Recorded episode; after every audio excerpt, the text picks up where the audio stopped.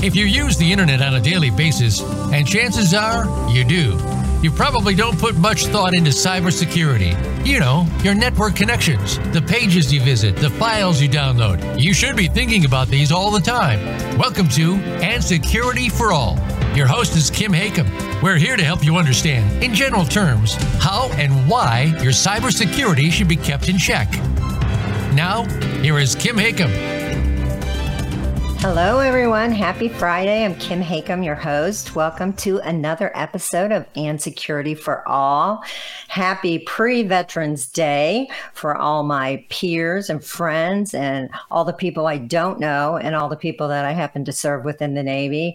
I hope tomorrow you all have a special day. And I want to thank everyone for their service, especially all the, um, all the people that served in the military after me. Um, so again, happy pre Veterans Day. Um, hopefully, you all got to join in last week. We had Jonathan Kimmon on the show. He's the CISO for um, Alice Cybersecurity. He um, guest hosted for me because I was running our Phoenix show, our Phoenix Cybersecurity show, and I was heading back. And he, his guest last week was actually Chat GPT. Um, I was at the airport actually trying to get a rental car, and I was listening to him, and it was such an intriguing um, hour he had. He tried to trick uh, Chat GPT. He spent the whole hour, it went very fast. And then, uh, oddly enough, the day before, our guest in Phoenix was um, Michael Manrod, who's the CISO over at Grand Canyon University. And he spoke on I tricked AI and I liked it. So both of those sessions were really great. You can catch these discussions on the FutureCon events YouTube page. Again, for those of you that don't know, I am the CEO of FutureCon Events. We travel all over North America hosting our cybersecurity conferences. We are on the home stretch this year. We're heading out to Nashville next week. Then we go to Boston, Atlanta, and Houston. Then we take about a month off uh, over the holidays to catch up and have some breathing sta- space. And then we do it again in 2024. Very fun times.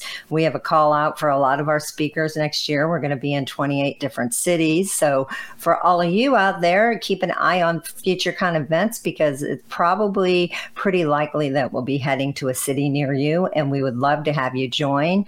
Uh, we do everything in a hybrid mode still. So if you can't be with us physically, you can always um, attend any of our events virtually. So super excited about my guest today. If you all happen to go out to RSA, you may see two men walking around, one with a white hat, one with a black black hat, cowboy hat. You can't miss them.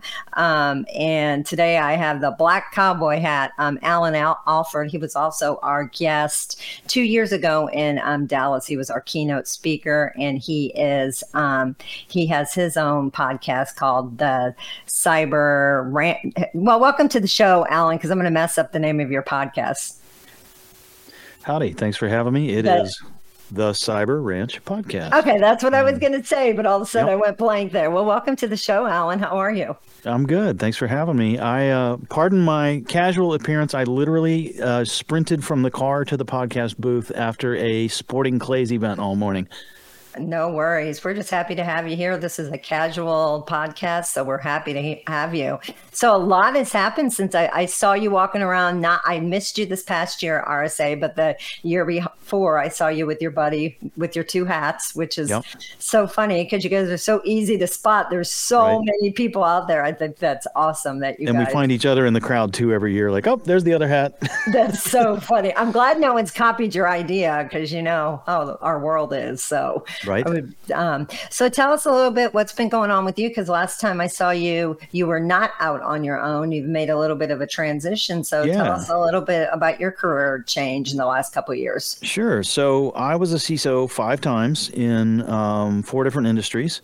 Um, did the CISO thing quite a bit in quite a lot of places. Um, companies as small as five employees, as big as you know a hundred thousand, um, revenues up to ten billion, um, you know, on down to a couple of million on on the on the low end. Did that a lot. Um, had the CISO experience in a lot of places and in, in, in, verticals and sizes, and, and, really enjoyed it. But decided this time instead of being a CISO again, I was going to break out on my own. Um, so I have launched Allan Alford Consulting. It's now a little bit more than a year old now at this point. Uh, I've got multiple clients. I'm doing fractional CISO, vCISO, uh, consulting at the enterprise level. uh, doing some advising for some cyber companies as well. A little bit of this, a little bit of that, and of course, still running the Cyber Ranch podcast as well. So I, I stay busy. You know, it's so interesting because, as you know, there's I, I, have the great pleasure of meeting so many CISOs all over the country, mm-hmm. and for all my years of doing this, I see so many CISOs break out onto their own, and sometimes I see them it doesn't work out, and they go back into the industry. So, um, you know, congratulations for you that everything's going great. Why do you? And, and this kind of ties into some of the things we're going to talk about today, which I'm really excited to, to tap into the subject because, um, you know, why do you? Uh, well, we all we all know probably why a lot of CSOs go out onto their own because it's it's probably pretty profitable, I would think, to break away on your own. But there has to there's some scariness with that too because you're taking some risks. So, what made you decide to go that route? You know, for me, ultimately, uh, my previous gig before this was a startup. Um, great startup, great bunch, great people. We're still good friends. I still, you know, advise for them and help them out here and there with things. Um, but I was putting in, you know, it's startup life. I was putting in 60, 80 hour weeks on a regular basis. I mean, working every weekend, 10 and 12 hour days, Saturday and Sunday and Monday through Friday, and just over and over and over. And I realized at some point, if I'm going to be a workaholic, which I am, and I'm going to keep overworking, which I do, I might as well get paid by the hour. that was yeah. that was really the logic behind it. Well, I being being my own a business owner, I, I you know that's all I've known most of my life, so I understand it. If you're gonna you know put in 78 out 70 80 hours a week, it's nice that you're doing it for yourself. So yeah, exactly, make them billable. Exactly. So it was interesting. We were in Phoenix last week, and one of our um, one of our sponsors actually brought he well it was supposed to be the CISO of the city of Phoenix, but mm-hmm. he got tied up, so the deputy CISO came in, and um, surprise to us, I, I was really happy to make that connection.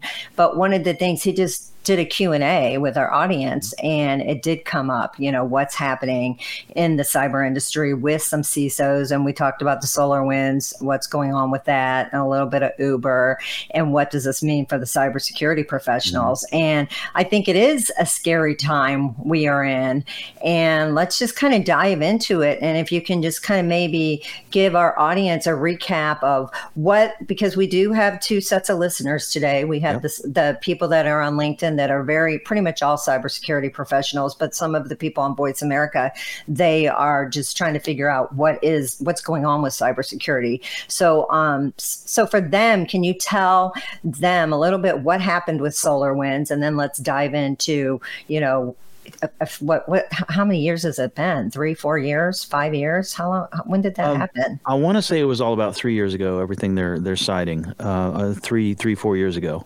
um, but but what's basically going on is the SEC um, has um, you know submitted a filing. It is a 68 page.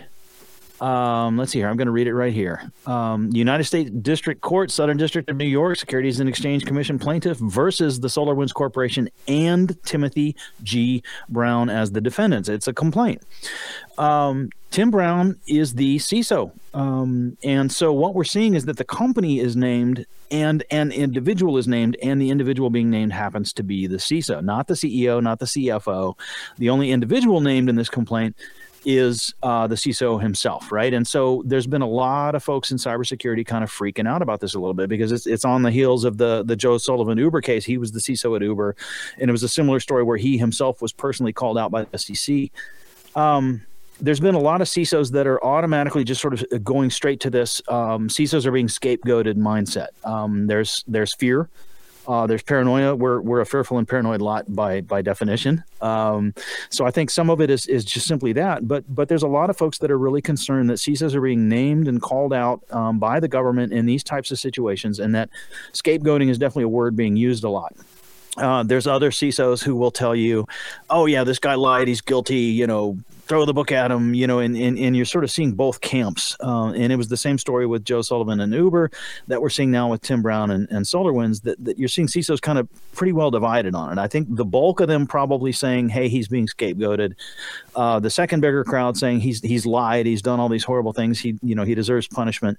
Um, but but my caution to everybody, and and I posted this on LinkedIn a little bit earlier, is is you know first of all, none of us are lawyers. We're CISOs, right? Let, like, let's get that straight right off the bat. For us to be speculating and hypothesizing and pontificating, et cetera, et cetera, eh, eh, we're not lawyers. We're CISOs. So, so we need to kind of pause for a moment before we get to uh, speaking about what it is, right? Um, that was my caution number one to the community. My caution number two to the community was, you know, this is an innocent until proven guilty country, thankfully.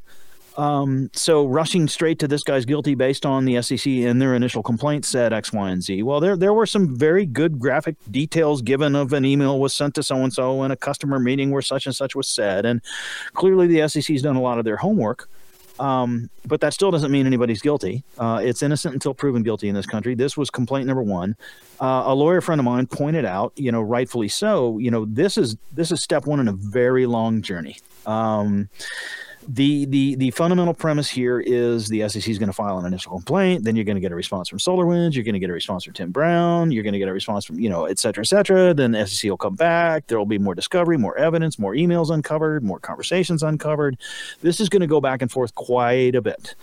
Um, but as it stands right now, I guess I should summarize what the SEC is saying is. Um, essentially, in the official filings to the SEC, as well as in conversations with clients and customers, uh, SolarWinds presented and Tim Tim Brown presented that uh, security was in this kind of state in a good place, and yet there's there's evidence of internal conversations, emails, et cetera, et cetera, where security was not in as good a state as what they were saying it was publicly. So, essentially, what the what the claim is is you know they lied. They lied to the SEC and they lied to key customers, and and you know there was legitimate material risk on the table that they were covering up. That's the accusation.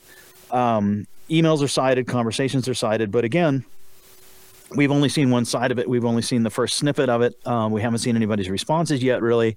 Uh, SolarWinds literally just came out with a re- response. Their their initial volley back, and I, I, was reading an article on the Register, the uh, the paper from the UK. Um, it, it's I mean it's dated 1703 UTC, right? It's this this came out just yesterday um, afternoon, right?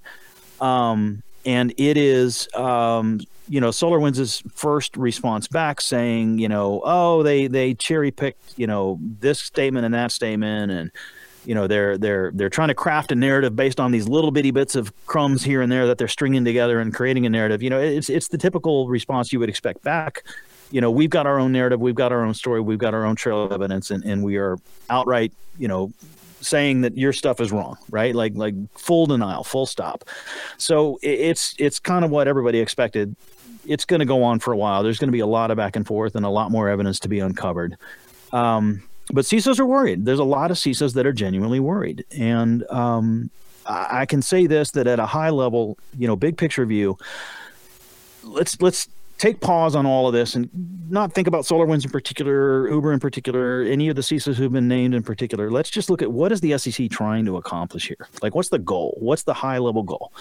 The SEC is attempting to, in its in its um, authority as a regulatory body, is attempting to strengthen cybersecurity practices in publicly traded companies in America. That's what's going on. That's what the SEC's goal is.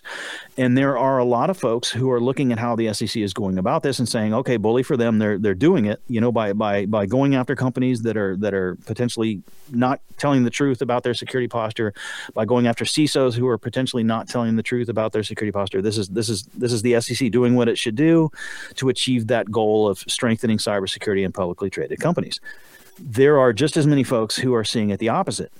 Um, that by naming and targeting the CISOs, what the SEC is really doing is discouraging CISOs from being CISOs. that there are people, to your point, Kim, there are folks who are starting to leave this profession. There are CISOs that are walking away from the job and going to do something else besides being a CISO at a publicly traded company because there's so much risk now on the table simply being the CISO. Um, and and so that's you know that's one of the ideas there is maybe the SEC has got a good goal. I think most folks agree that the goal of let's better secure publicly traded America. Okay, cool. That's that's a goal I think most of us can get behind. But if this is the right way to do it or not is really the debate. And I think um, a, a large number of folks, myself included, are really questioning whether targeting CISOs by name um, is is really the way to do it. And and I posted on LinkedIn earlier this week. Um, I shared some personal stories. Uh, been a CISO many times, as I pointed out at the beginning of this. And I have personally been in situations as the CISO where I came to my boss and said, Here's our current state of security, um, and it's not in a great place. Here's the problems I'm seeing and the areas where I think we need to improve and the challenges we have and the risks we're currently carrying, et cetera, et cetera. And I watched as my message was edited and redacted. And by the time it made it up to the board, it was a much rosier picture than the picture I had presented. I've, I've had this happen to me. I've had my words censored on their journey from me to the board. I've seen. Well, that happen. yeah, that was the question I was going to ask you because we we wrap up all of our events with the CISO panel, you know, at the end of our events, and that's one of the questions we talk about is you know what the CISOs are presenting to the board, and since there's such big financial investments into your security posture, and you know now probably since SolarWinds and since you know the you know MGM's happened and so many other you know big um breaches, you know, people are starting to take things more serious, but how long it's still kind of that mentality. It's not going to happen to us. And right. that's not fair to the CISO if the CISO can't get the board's, you know, attention. So mm-hmm. what happened? Do you have any idea with SolarWinds? Like, um, give us a little background if you know it, like on the, how big is SolarWinds? Has that CISO been there for a long time? Yeah. So nobody knows whether the story I just presented is is happening at SolarWinds or not.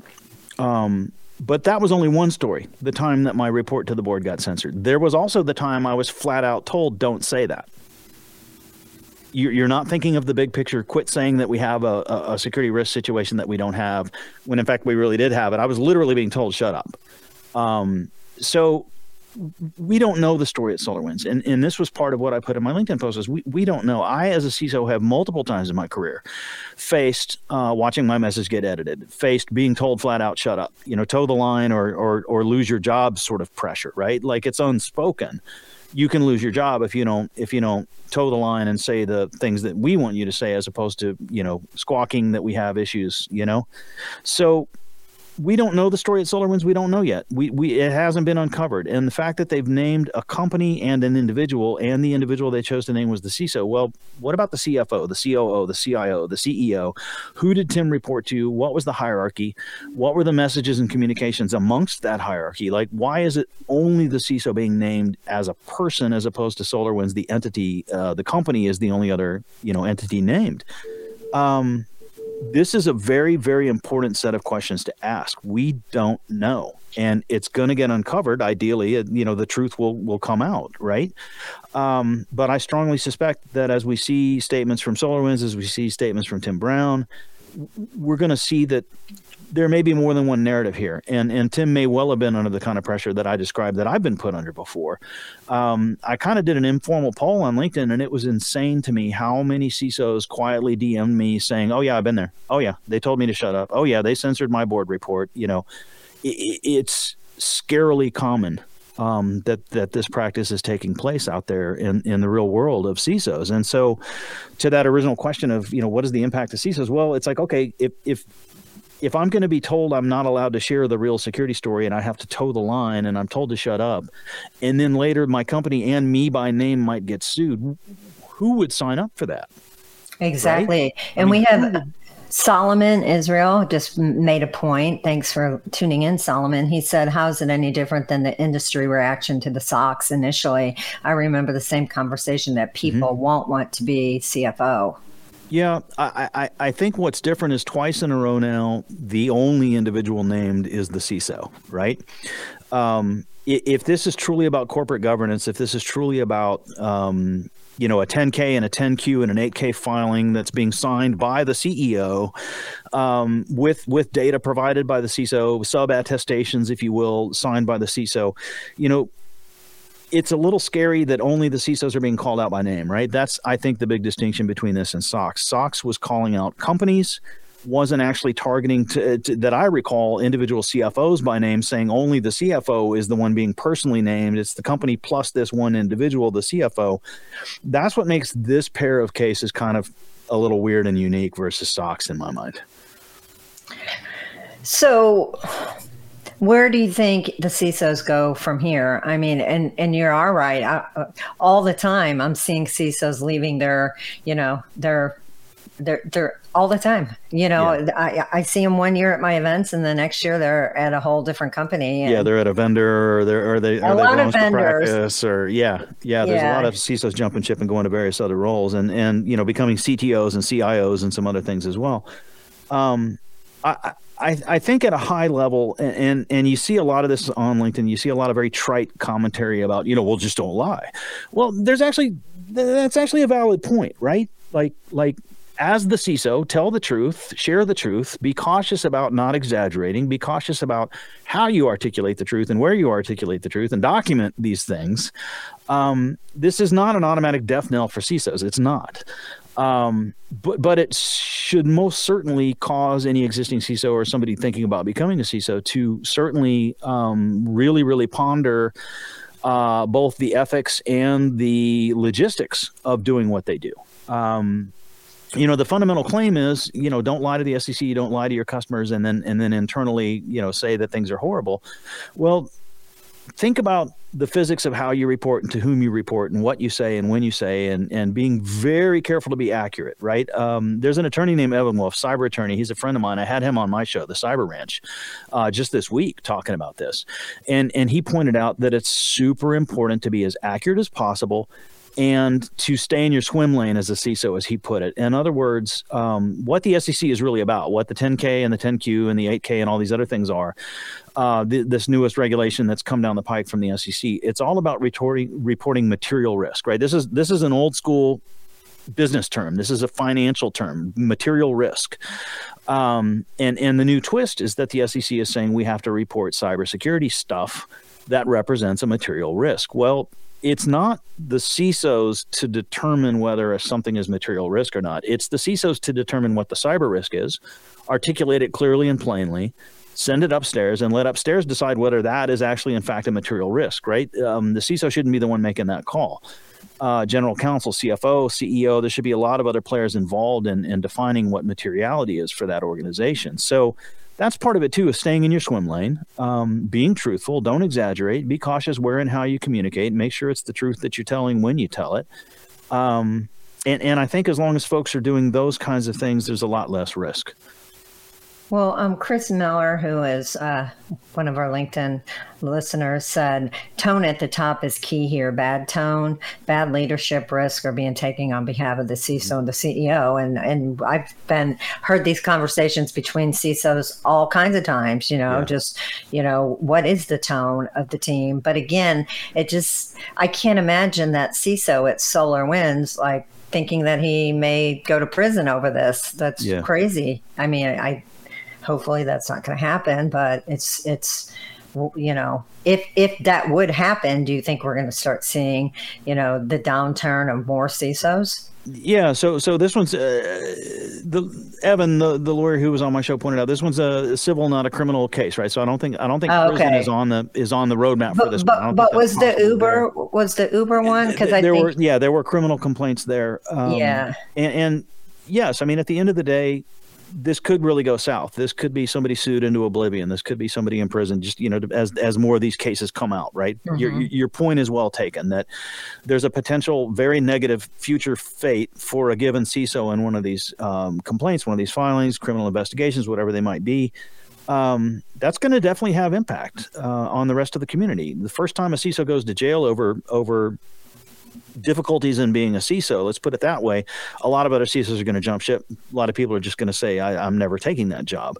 Um, but it's very important to articulate and uncover and dig into what does that mean difficulties of being a ciso right and you know i, I just shared some stories about you know being squelched uh, about being told to lie being told to shut up um, those kinds of experiences are very negative obviously and, and you've got a hard call to make in those circumstances in my case i, I chose to leave um, I quit jobs without having stuff lined up um, to, to, to not be the one cornered in that ethical situation. I, I wasn't going to be the one left holding the bag when, when the tone at the top was not the tone I needed it to be. Uh, so I've walked, I've done that before. Um, Well, and, I've seen in the past year, I can think of five different CISOs that have came to me and told me, "Hey, I was just let go. You know, I won't obviously name who they are. Do right. you know anything out there?" And it was some bureaucratical stuff that was happening because they did try to talk. So, um, that that's just a tough place for yeah. CISO to be in because not only do you have the potential of being sued, but you also have the potential of losing good paying jobs that yeah. are out there as the CISO. Yeah, there there was some definite toe the line or lose your job pressure that I've been placed under in my career. I have been placed under that pressure, uh, and I chose to lose the job. Um, I just I took the risk. Um, and not everybody has that luxury. And this is what i said on my linkedin post was i i have full sympathy for somebody who realizes the trap they're in um, but but wants to make sure they have another gig lined up before they bail or who can't find another gig yet and they're scrambling and they're desperate or or maybe they still truly positively believe they can change the company that okay this is the situation I've got today but if I work hard and I'm diligent and I do the right things I'm optimistic I can turn this around and change the tone at the top. There's a million and one reasons for someone to stay in that circumstance um, whether temporarily or, or even longer term and I have full sympathy for anyone who chooses that route. I personally bailed when I ran into this. Um, I took off. I wasn't going to be a part of it. I didn't want it to land on me, um, and I didn't want to be a part of anything that I knew was was falsehood. Um, it was tough. It was not an easy decision to make. Um, so I don't fault anyone who who tries whatever they have to try to get out of that trap. You know, on whatever schedule they can. Uh, it's just it's it's a well, it's, it's just really hard because you know many of our friends that you know, are, you know, maybe older in life that have had good, you know, salaried CISO gigs and then something like this happens now you're out there maybe you know late 40 50 year old man trying to and and i i i only know the men that this has happened to i know a lot yeah. of great women out there i'm not I, I don't know their stories yet i just only know what i know but then you're in a position of what am i going to do now i tried mm-hmm. to i tried to be righteous and do the truth and you know present to my yeah. board and it, it, i lost my job because yep. of it yep. so now what yeah, know? and and there there is one caution I want to give that that you know just so nobody thinks I'm t- I'm too horribly slanted towards you know oh the poor CISOs you know CISO as victim kind of thing here. It is imperative and important that you as a C-suite leader are articulating and speaking in business messaging that is uh, appropriate to the C level. And and I and I say this to CISOs who um, can fall into the trap of being chicken little, right? There's a difference between articulating the truth, representing a real risk, explaining it without exaggeration, getting that bubble upstairs in an appropriate way, and running around saying the sky is falling, the sky is falling, the sky is falling. Um, it is a true fact that no shop ever has the security posture that its CISO would like it to have. I, I have never met a CISO who walked away going, "Yep, we're at 100%. I can go home and sleep now. Uh, I've never seen that in my career. There's always something that can be improved, always something that can be improved.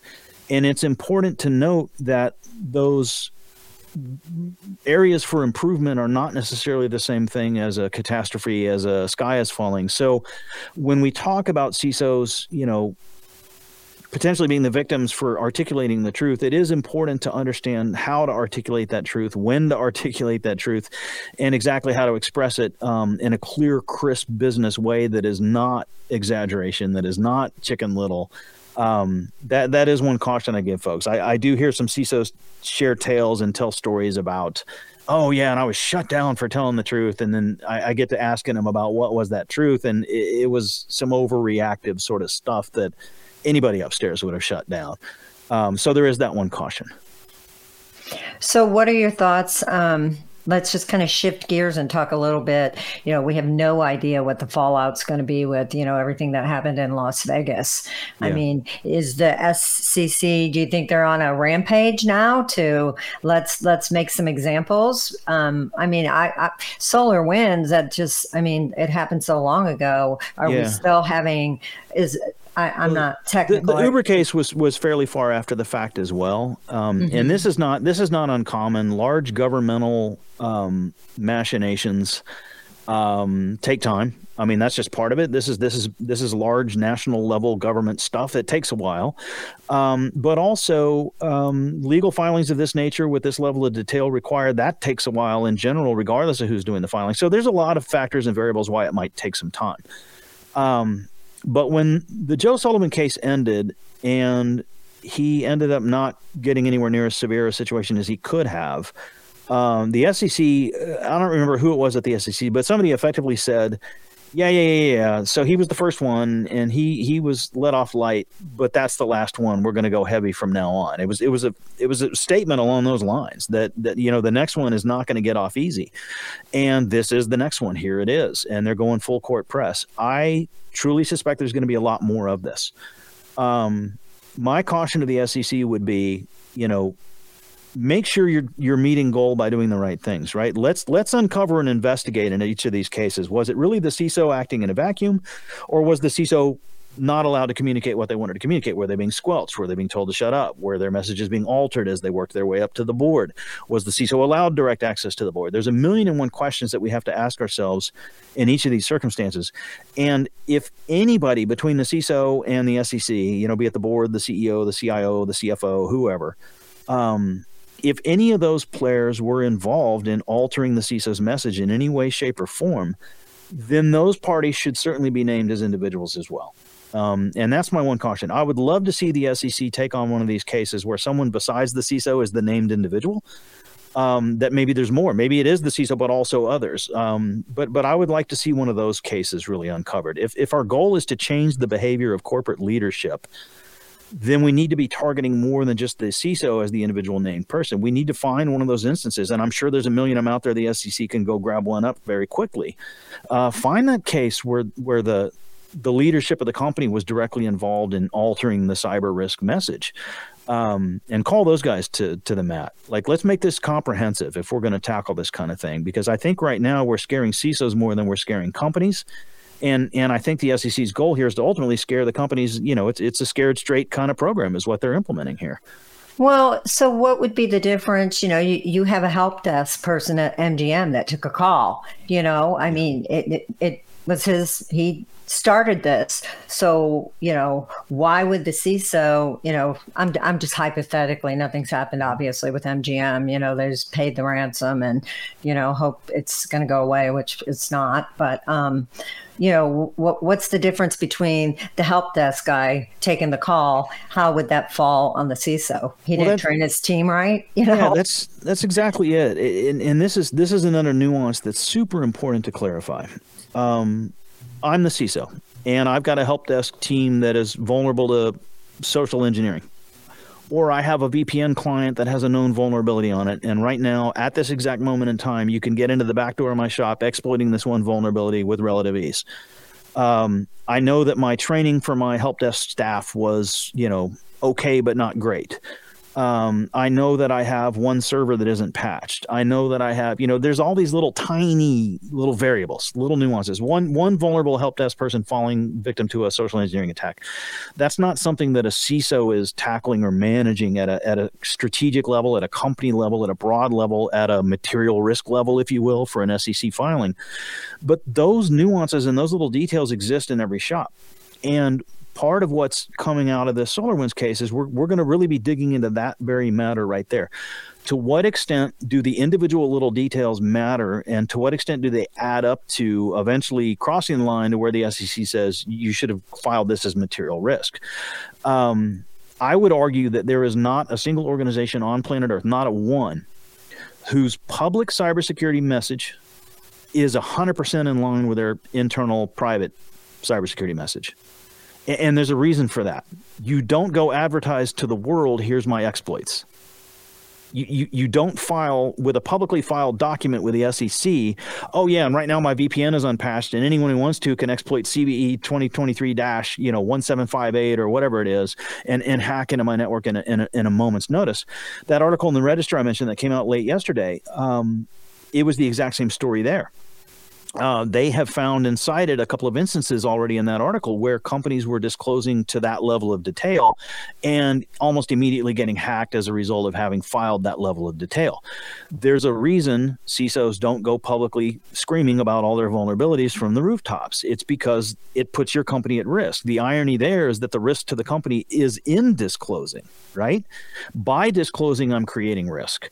And this is where it's going to get really nuanced and really interesting really quickly because there's going to be a lot of CISOs that are going to have to figure out, and a lot of companies that are going to have to figure out how do you balance that level of reporting? To to report risk is a mandate by the by the law but to report creates risk is a reality that we're up against in some cases. And so there's going to be a real nuanced little undertaking in that one space alone right? Your help desk guy your vulnerable vpn whatever it might be. So you know, you have your uh, Cyber Ranch podcast, and you know we are in a era of this time where we have to be careful what we say publicly mm-hmm. on social media because you know we're in such a cancel culture world do mm-hmm. you feel like we are in a tough place right now like i have to be very careful about what i talk about on my podcast and i even you know before we we talked i said let's be careful you know because I, yeah. I don't you have to sometimes be careful what side you toe the line on sure so sure. if you were working for a public company right now i don't would you be able to sit here and have this discussion? I mean, where do you think, you know? Yeah, I, I've always been super careful, you know, as a, as a veteran CISO and a veteran podcaster both. You know, I I've been a leader in cybersecurity for I don't know 15 years now. I've been in cybersecurity 25 plus years, and I'm always careful to say, you notice everything I told my stories about being squelched, about having my message altered, about the board didn't get the report I submitted. I didn't say where that happened. I didn't say when that happened. That could have been anywhere over the last 15 years. Um, I'm always very careful to contextualize things that way. Um, I, I, have standard disclaimer phrases that I'll start with, like, well, throughout my career, I have once experienced, you know. Um, I would never in a million years speak to the security posture of a given company I was working for at the time. I would never do that. Um, the only time you're going to hear me say things about all shops or all things is like what I just said about, you know, not one organization on planet Earth has a 100% alignment between public and private cybersecurity messaging. They don't. That's a safe statement to make. It's true. There's nobody who who is 100% aligned on on private and public messaging because you have to keep the private details private otherwise you get hacked um, so I'm I'm I'm cautious to um, speak about specifics with any one entity. I've never accused any one entity. I've never named an entity. Uh, if I share a story from my past about you know a vulnerability or an exploit or something that happened, I make sure that enough time has passed that it's no longer an issue or a threat to whoever that organization might have been. Uh, I anonymize it. I, I disclaim it. I make sure it's it's you know covered vaguely in my past as opposed to specifically at some particular shop or another. You know, those kinds of disclaimers and, and cautions I, I take. Um, I tend to be a pretty reasoned person, and I tend to be um, sort of a call for rational thought, uh, if anything, in this industry. And that's why, you know, on, on LinkedIn, I, I, posted my story. I said, "This is my story, and I don't know if this story has any relevance to the to the SolarWinds case with Tim Brown at all or not." But it behooves everyone involved to dig in and see if the stories I've experienced are similar to the stories he was experiencing, right? Uh, I'm not calling the shots. I'm not saying it's pro or, or, or, con. I'm not I'm not saying he's a crook. I'm not saying he's a liar. Put him in jail. I'm not saying oh he's an innocent scapegoat. I'm not I'm not choosing any of these hardline stances. I, I'm simply asking for better clarity, better thoughtfulness, um, and a little more depth in the approach that everybody involved takes, not just the SEC, but all of us armchair quarterback, lawyer, CISO types that are all opining on this, right? Um, I think it's just super important for everyone to chill out a little bit. Um, think through the implications cautiously and carefully and, and not just automatically jump to conclusions. So, uh, Brandon Hoffman had a couple of comments. First, he said, This is an excellent interview and discussion. And um, I, I, was very excited to talk to Allan about this. And then he said, There is a saying, security through obscurity, but the CISO should not be responsible with lying to the SEC and the other government organizations who require these things. The reports need to be facts and laid out honestly so they can be addressed. Yep. So, what's your thoughts on that? Yeah, I, I think the vehicle that's being created here, the fact that material risk is the key phrase on the table, I think we can navigate a world where the CISO doesn't have to disclose that the VPN is vulnerable, that the one server isn't patched, that the anti, you know, social engineering training was given to all but the new threeest hires, you know, the three newest hires in the in the help desk team, or you know, whatever those really nuanced little minor little bits are.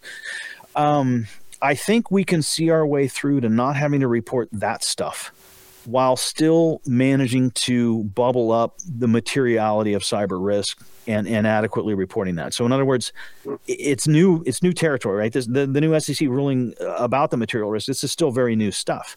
Um, they came out with a draft. They they altered a couple of key things, and then they and then they went live with it. And I think December is when they actually pulled the trigger on it.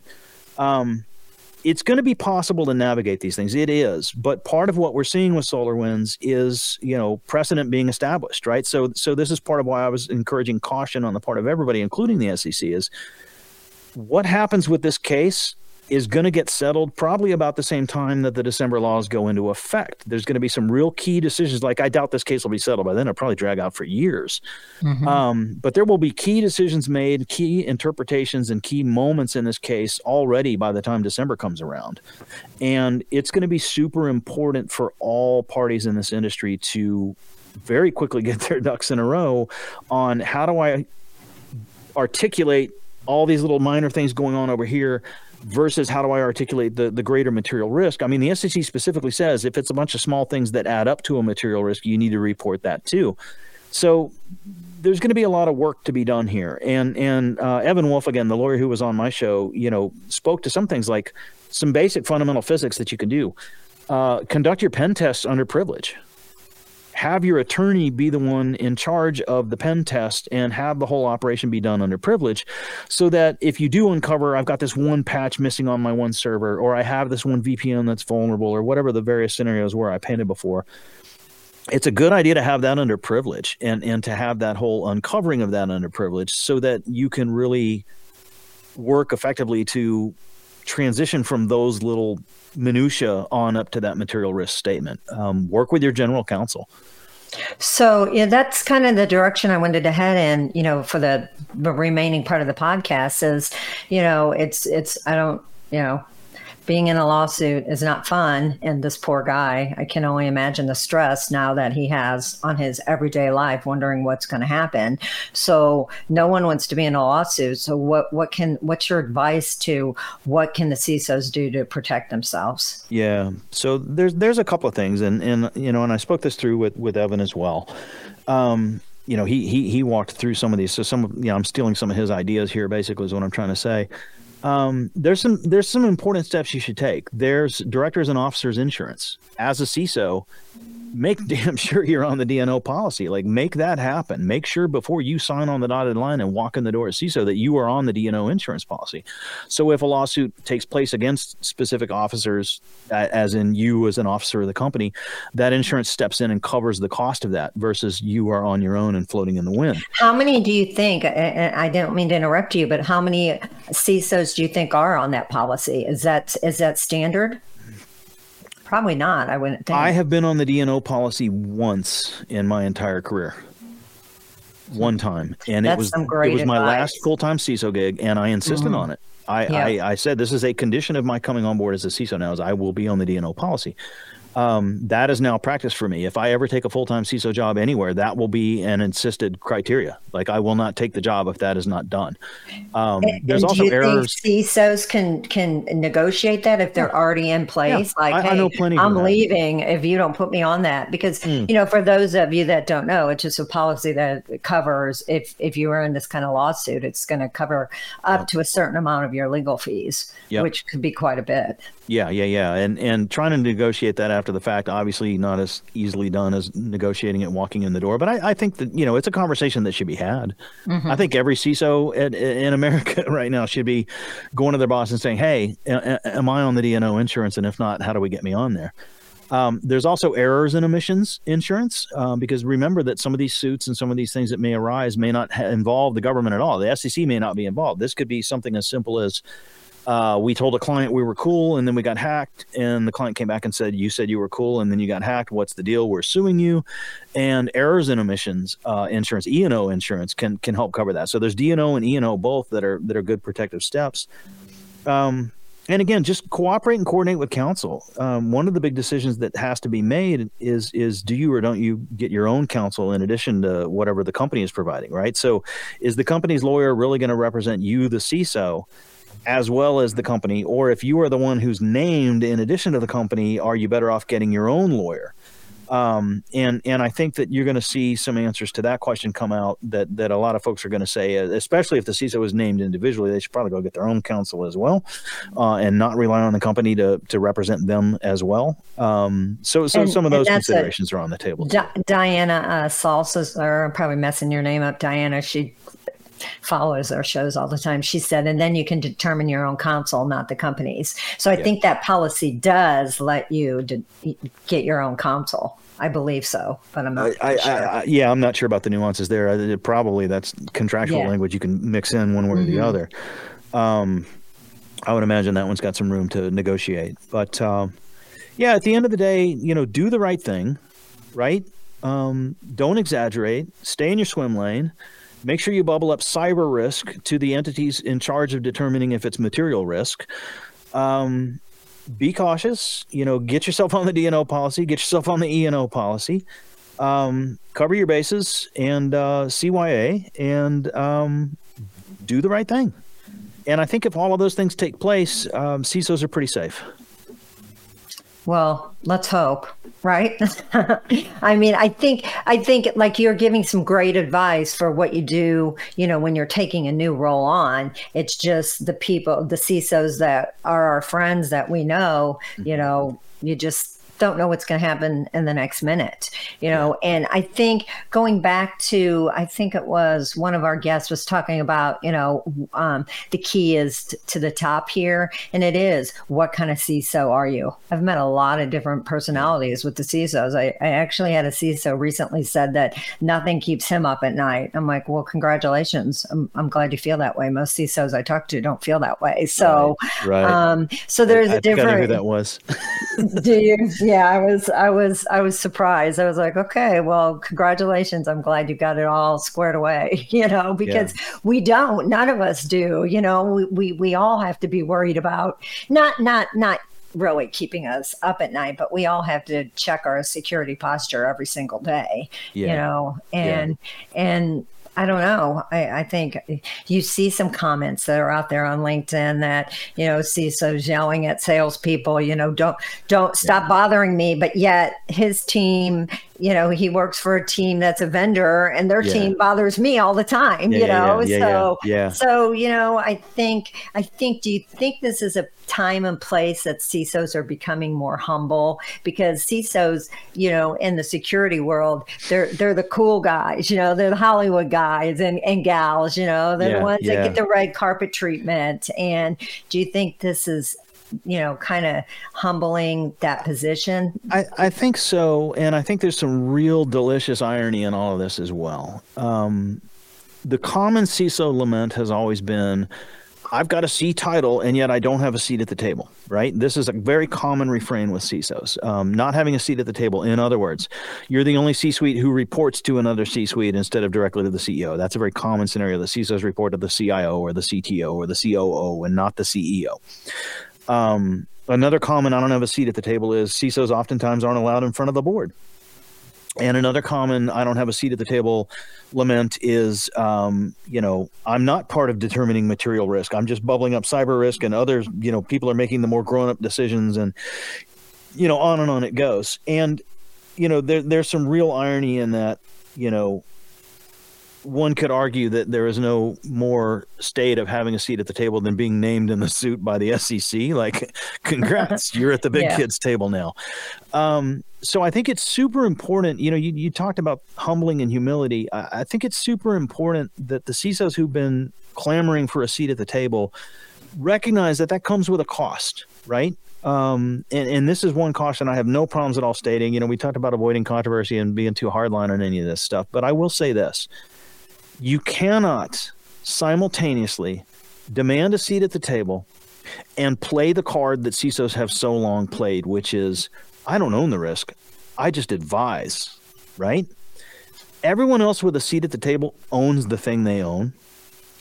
And CISOs are trying to have it both ways. CISOs are trying to say, I, I, I, want the seat at the table, I deserve the seat at the table, but I just advise on risk. I don't own risk. As far as I'm concerned, anybody who's a leader of the company, a true leader of the company, and I'm not talking about SEC legal terms of who's an officer and all that. I'm just saying, if you truly are a leader, you are jointly owning all the risk. And I don't care who you are. Um, the example I like to give is general counsel. General counsel is there to advise the company, not own the risk, hypothetically, right? That's that's kind of their role too. Um, but the reality is this: if general counsel takes on a billion dollar contract with a big client or a big vendor and negotiates a lousy contract and allows language into that contract that that gives some kind of massive loophole to the other side, something goes sideways and suddenly the other company sues for a billion dollars because the contract allows them to sue for a billion dollars. You better believe the general counsel is going to be called to the mat for that. You mr lawyer mrs lawyer whoever it is you specifically authorized approved signed off on and said this contract adequately protects our company in the case of our doings with you know dealings with this other entity and here we are about to lose the entire business because of some massive suit that your contract allowed to happen you're fired right? Okay, so the general counsel just advises and doesn't own that risk, and yet there's a scenario where, yeah, they do own it because if they screw that up, they, they you know, boom, they're gone. Good riddance. You know, big mistake made that's going to cost the company a ton of money. Well, why should CISOs be any different from that? Why can't a CISO walk in and say, "Here's the cyber risk. I'm pointing it out we as a collective leadership of this business are going to decide whether we're going to carry this one, let it ride for another quarter, fix it now, partially mitigate it, whatever that decision is. I'm here to give my best advice, but I'm a co-owner in that ultimate ownership of that risk, right? And and there should be some more accountability for CISOs than I think we see in a lot of cases. Yeah, and Solomon said, I, I don't know if we're going to have time to get to because we're down to about three minutes. He said, Is there a potential for divergence in the interest between an individual and corporation? You should have your own counsel. And he made a good point mm-hmm. that remember, the last word of a CISO is officer.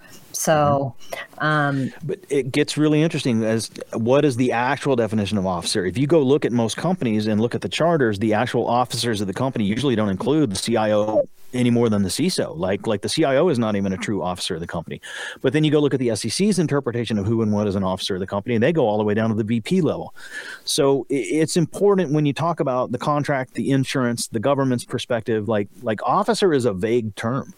It's just like executive. Like, go ask anybody what's an executive. Is that director and above, senior director and above, VP and above? You'll you'll get a different definition from everybody. So it's super important to understand the context when that keyword officer is used.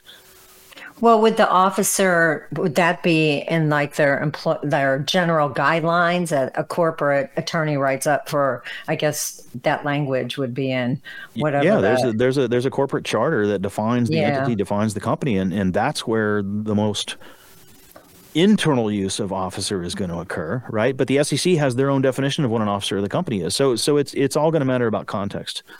So we're down to about two minutes. What what would your last, you know, just words or just to leave, we've had a lot of CISOs on the show today that are listening, and yeah. um, thank you all for tuning in today. But what what would your advice or as a peer be to them? Yeah, I, I guess number one is don't armchair quarterback this thing. Like, let it play out. Don't just go straight to he's guilty, he's innocent. Let it play out. Um, avoid trying to decide it as if you're the judge and the jury because they had they haven't even been fired up yet, right? This is just volley one from one side of the fence and volley two, like I said, you know, just came out yesterday, uh, and I haven't even had a chance to dig into it myself yet in detail. Um, so don't armchair quarterback don't be too fearful either. This is not the end of the world as we know it for CISOs. It's not. Um, but be cautious. You know, definitely take some lessons away from this, but don't don't let it drive you away from being a CISO. It's not time to freak out yet, right? Not yet. I think we're still good everyone. Um, Allan Al- Alford, check out his the Cyber Ranch podcast. He has some really amazing guests on that um, on his show. So check him out. Look for him out at RSA. He'll have that big uh, black uh, cowboy hat with his uh, compadre with the white cowboy hat. Thanks, Allan. It's um uh, it's always a pleasure to have you on the show. Um, thanks everyone for tuning in. For everyone tomorrow, um, happy Veterans Day, and I hope everyone else has a secure, safe, and wonderful weekend. And we will catch you next week. Thanks, everyone.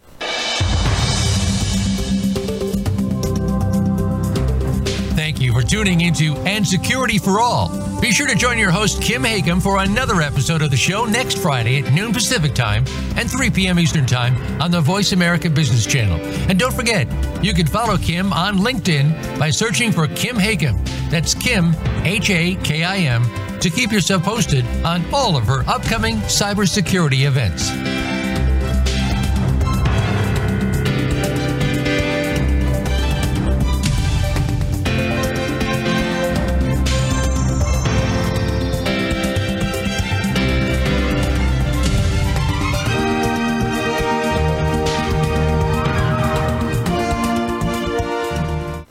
Cybersecurity professional that needs to earn continuing educational hours?